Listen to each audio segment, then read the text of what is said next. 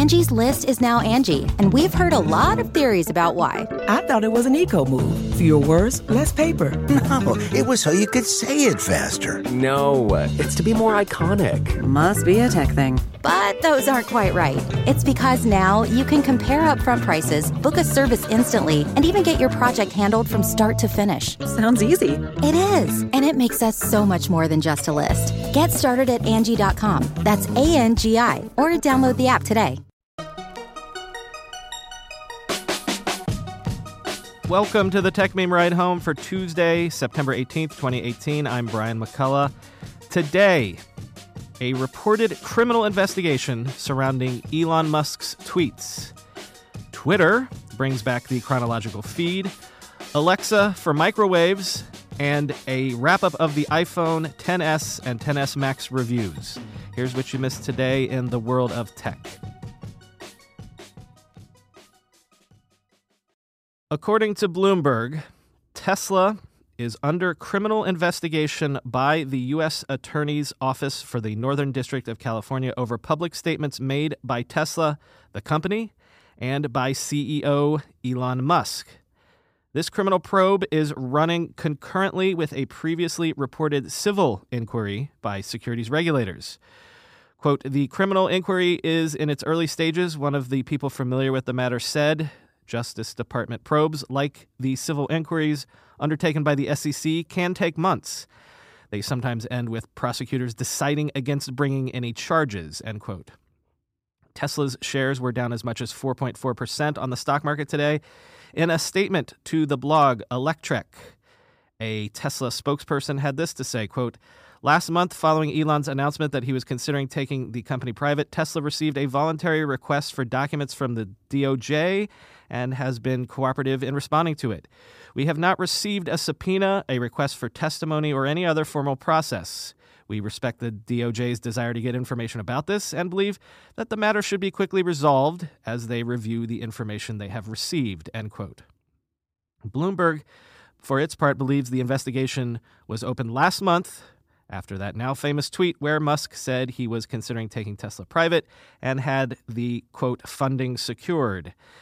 That did not end up to be the case technically, as we've discussed at length. Elon hasn't commented on this latest news publicly, and I just quickly checked his Twitter feed. Just tweets about SpaceX today. Most recently, he tweeted, quote, Moon mission will be live streamed in high def VR so it'll feel like you're there in real time minus a few seconds for speed of light, end quote. Well, I guess we should check in on the Tesla Daily podcast tomorrow. What's up with Elon now, Rob? Overnight, CNBC was reporting that sources have told it that Amazon plans to release eight new Alexa powered devices made by Amazon itself, including an amplifier, a subwoofer, a receiver, something for the car. Those sources wouldn't detail what that was. And get this a microwave. And all of these devices are due by the end of this year. So forget the connected home. Does this point to a future Amazon push to have Alexa power your entire home? As Shira Ovide tweeted, what are the odds that Amazon looks at what Alexa powered partner devices are selling well and then makes its own version of those devices, end quote. Again, the power of knowing what people are buying. And notice this interesting quote from the CNBC piece quote, Amazon is showing signs of accelerating partnerships with home builders. Earlier this year, it partnered with home builder Lennar to include two Echo speakers in certain new homes and provide visits by Amazon technicians. Amazon's former director of Alexa Smart Home, Charlie Kindel, meanwhile, joined smart home service provider Control 4 in August, end quote. So go with me for a second here, and I realize I'm probably being really hyperbolic, but why doesn't Amazon just buy a Lennar or a Pulte Homes or any of the home builders? Then they can build homes themselves that are fully tricked out with voice enabled everything from lights to speakers in every room to well, now that I'm actually saying this out loud, is it really that crazy? Yeah. Alexa enabled refrigerators that have cameras inside them to reorder milk for delivery from Whole Foods when you need it. I mean, blink and you kind of see the angle here, right? Why should Amazon just get you to trick out your home the bespoke piece by piece way when they could just build you the home with Alexa fully integrated into every system they have to keep your household restocked with whatever you need? Yeah, though, that still feels a little crazy, but man, a voice enabled microwave does make sense to me. Alexa, one minute high on the microwave. Or as microwaves have gotten so much better with those sensor reheat settings, what if you could say, Alexa, reheat what's in the microwave? It's day old pasta. And it would have those special settings for different foods. Or, and I just thought of this, I love taking baths at night with a good book before bed. So instead of having to sit up or trying to finagle the faucet knobs with my toes, I could just be like, Alexa, hotter. Alexa, hotter. Alexa, hotter. Alexa, hotter. The big news in the financial world lately has been the fact that the trade war with China has well and truly been joined. The Trump administration has officially announced $200 billion in additional tariffs on Chinese made products, affecting roughly 300 types of goods. Since the U.S. imported 505 billion from China last year, this 200 billion dollars of new tariffs means that there are now tariffs on approximately half of all Chinese goods imported to this country. And this morning, China hit back with fresh tariffs on $60 billion of U.S. goods imported to China with 5,207 individual goods impacted. But, and yes, there's a tech angle here, interestingly, the Trump administration did specifically remove 300 items from its initial tariff list. Quoting from the New York Times, among the items dropped are smartwatches, Bluetooth devices, bike helmets, plastic gloves, high chairs, playpens, and certain chemicals. But in some cases, partial product lines will be taxed while other parts are not. For example, high tech network routers and smartwatches share a product line, but under the United States Trade Representative Plan, the routers would be subject to tariffs, while watches are not. End quote. So a lot of people are tweeting about this saying, yeah, Apple got an exemption here, didn't they? Well, maybe or maybe not, though. Could it really be a coincidence that just two weeks ago, Apple did send a public letter to the U.S. government outlining a detailed list of products that would be adversely affected by the originally proposed tariffs? Surely it's a coincidence that a lot of those same items got left off the final list. Surely, right?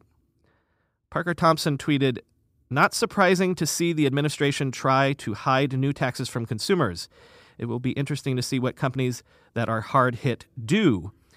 If Silicon Valley really were the resistance of conspiracy theories, Apple would have let this happen and made the tariff a line item on every receipt, end quote.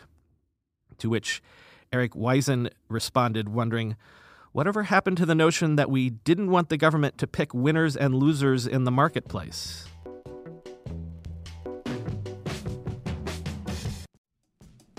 When you go through airport security, there's one line where the TSA agent checks your ID and another line where a machine scans your bag. The same thing happens in enterprise security, but instead of passengers and luggage, it's end users and their devices. These days, most companies are pretty good at the first part of the equation where they check user identity, but user devices can roll right through authentication without getting inspected at all. In fact, 47% of companies allow unmanaged, untrusted devices to access their data. That means an employee can log in from a laptop that has its firewall turned off and hasn't been updated in six months, or worse, that laptop might belong to a bad actor using employee credentials. Kolide finally solves the device trust problem. Kolide ensures that no device can log into your Okta protected apps unless it passes your security checks.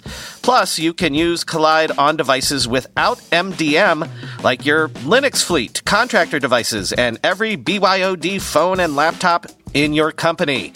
Visit kolide.com slash ride to watch a demo and see how it all works.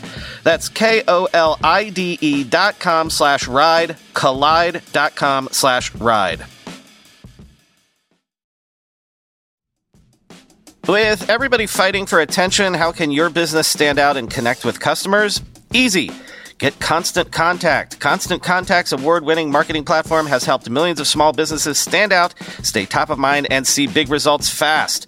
Constant Contact makes it easy to promote your business with powerful tools like email and SMS marketing, social media posting, and even events management. With Constant Contact, you'll reach new audiences, grow your customer list, and communicate more effectively to sell more, raise more, and fast track growth. Don't know much about marketing? No sweat. Constant Contact's writing assistance tools and automation features features help you say the right thing at the right time, every time. Plus, you can send with confidence knowing your emails are actually reaching your customers thanks to Constant Contact's best in class 97% deliverability rate. I use this and you should too. Tackle any challenge with Constant Contact's expert live customer support. Plus, everything's backed by their 30 day money back guarantee, so get going and start growing your business today with a free trial at constantcontact.com. Just go to constantcontact.com right now. Constant Contact, helping the small stand tall. ConstantContact.com.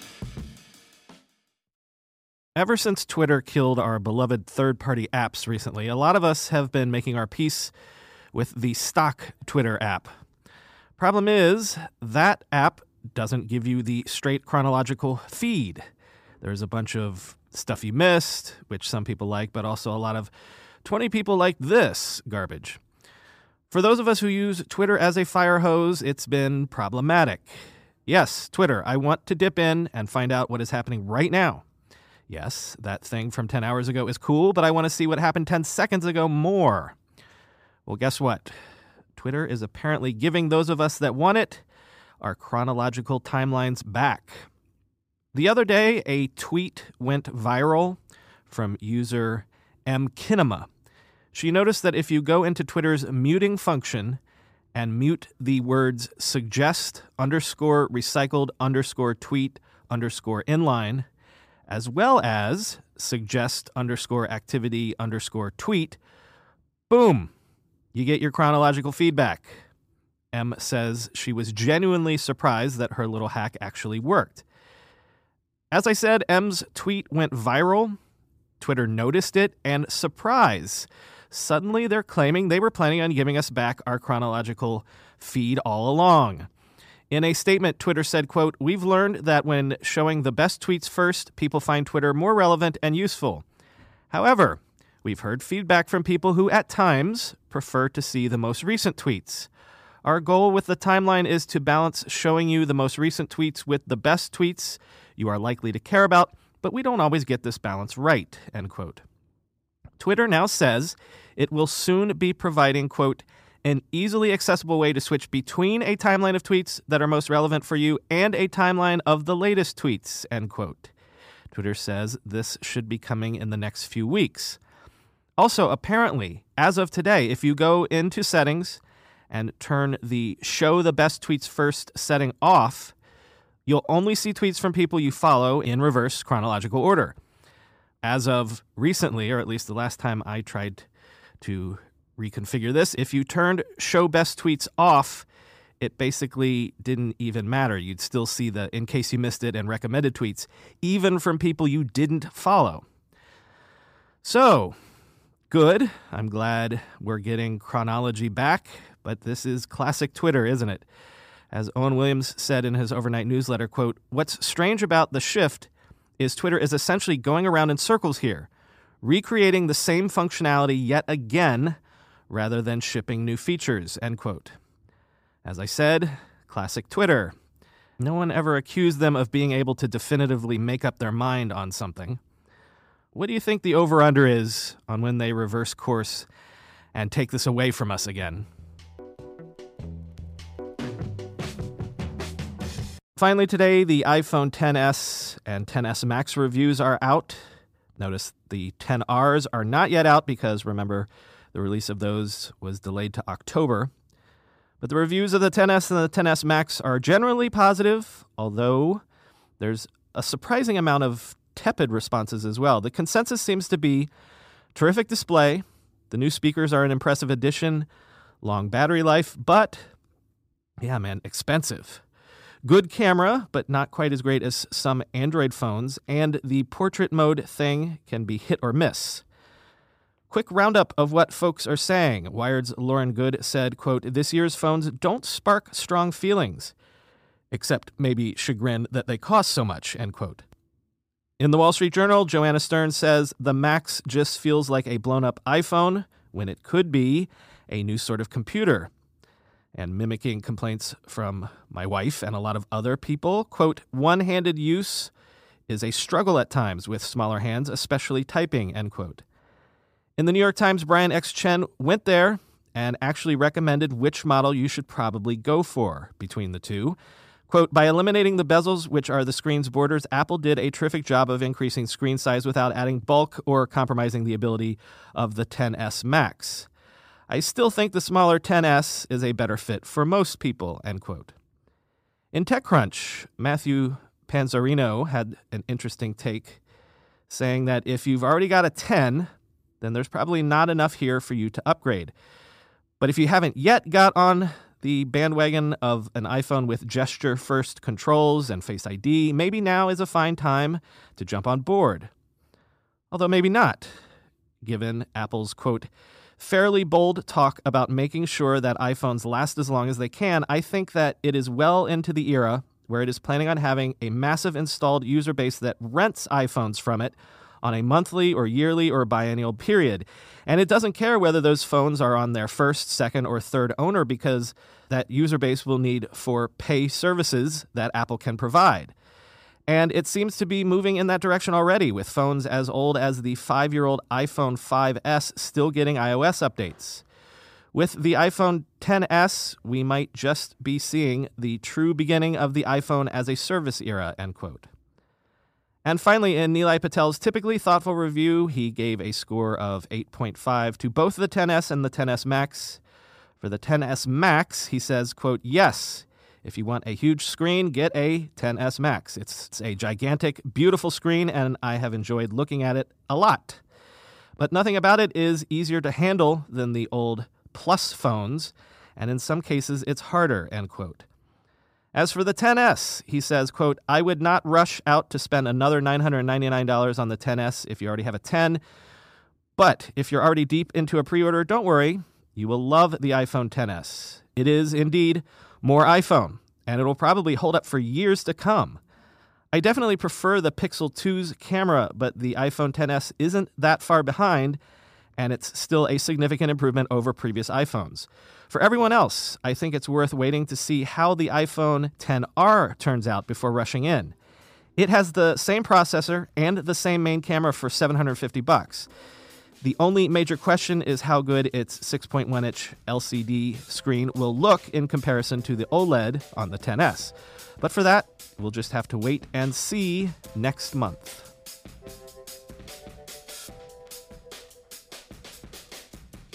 That is all for today, everybody. But hey, everybody, the new version of the Overcast podcast app is out, and it looks great, Marco. Though f- so far, getting podcasts on the watch has yet to work for me, so I can't wait for the 5.0.1 update coming soon. I just checked the stats, and exactly 31.226% of you listening to me right now are listening on Overcast.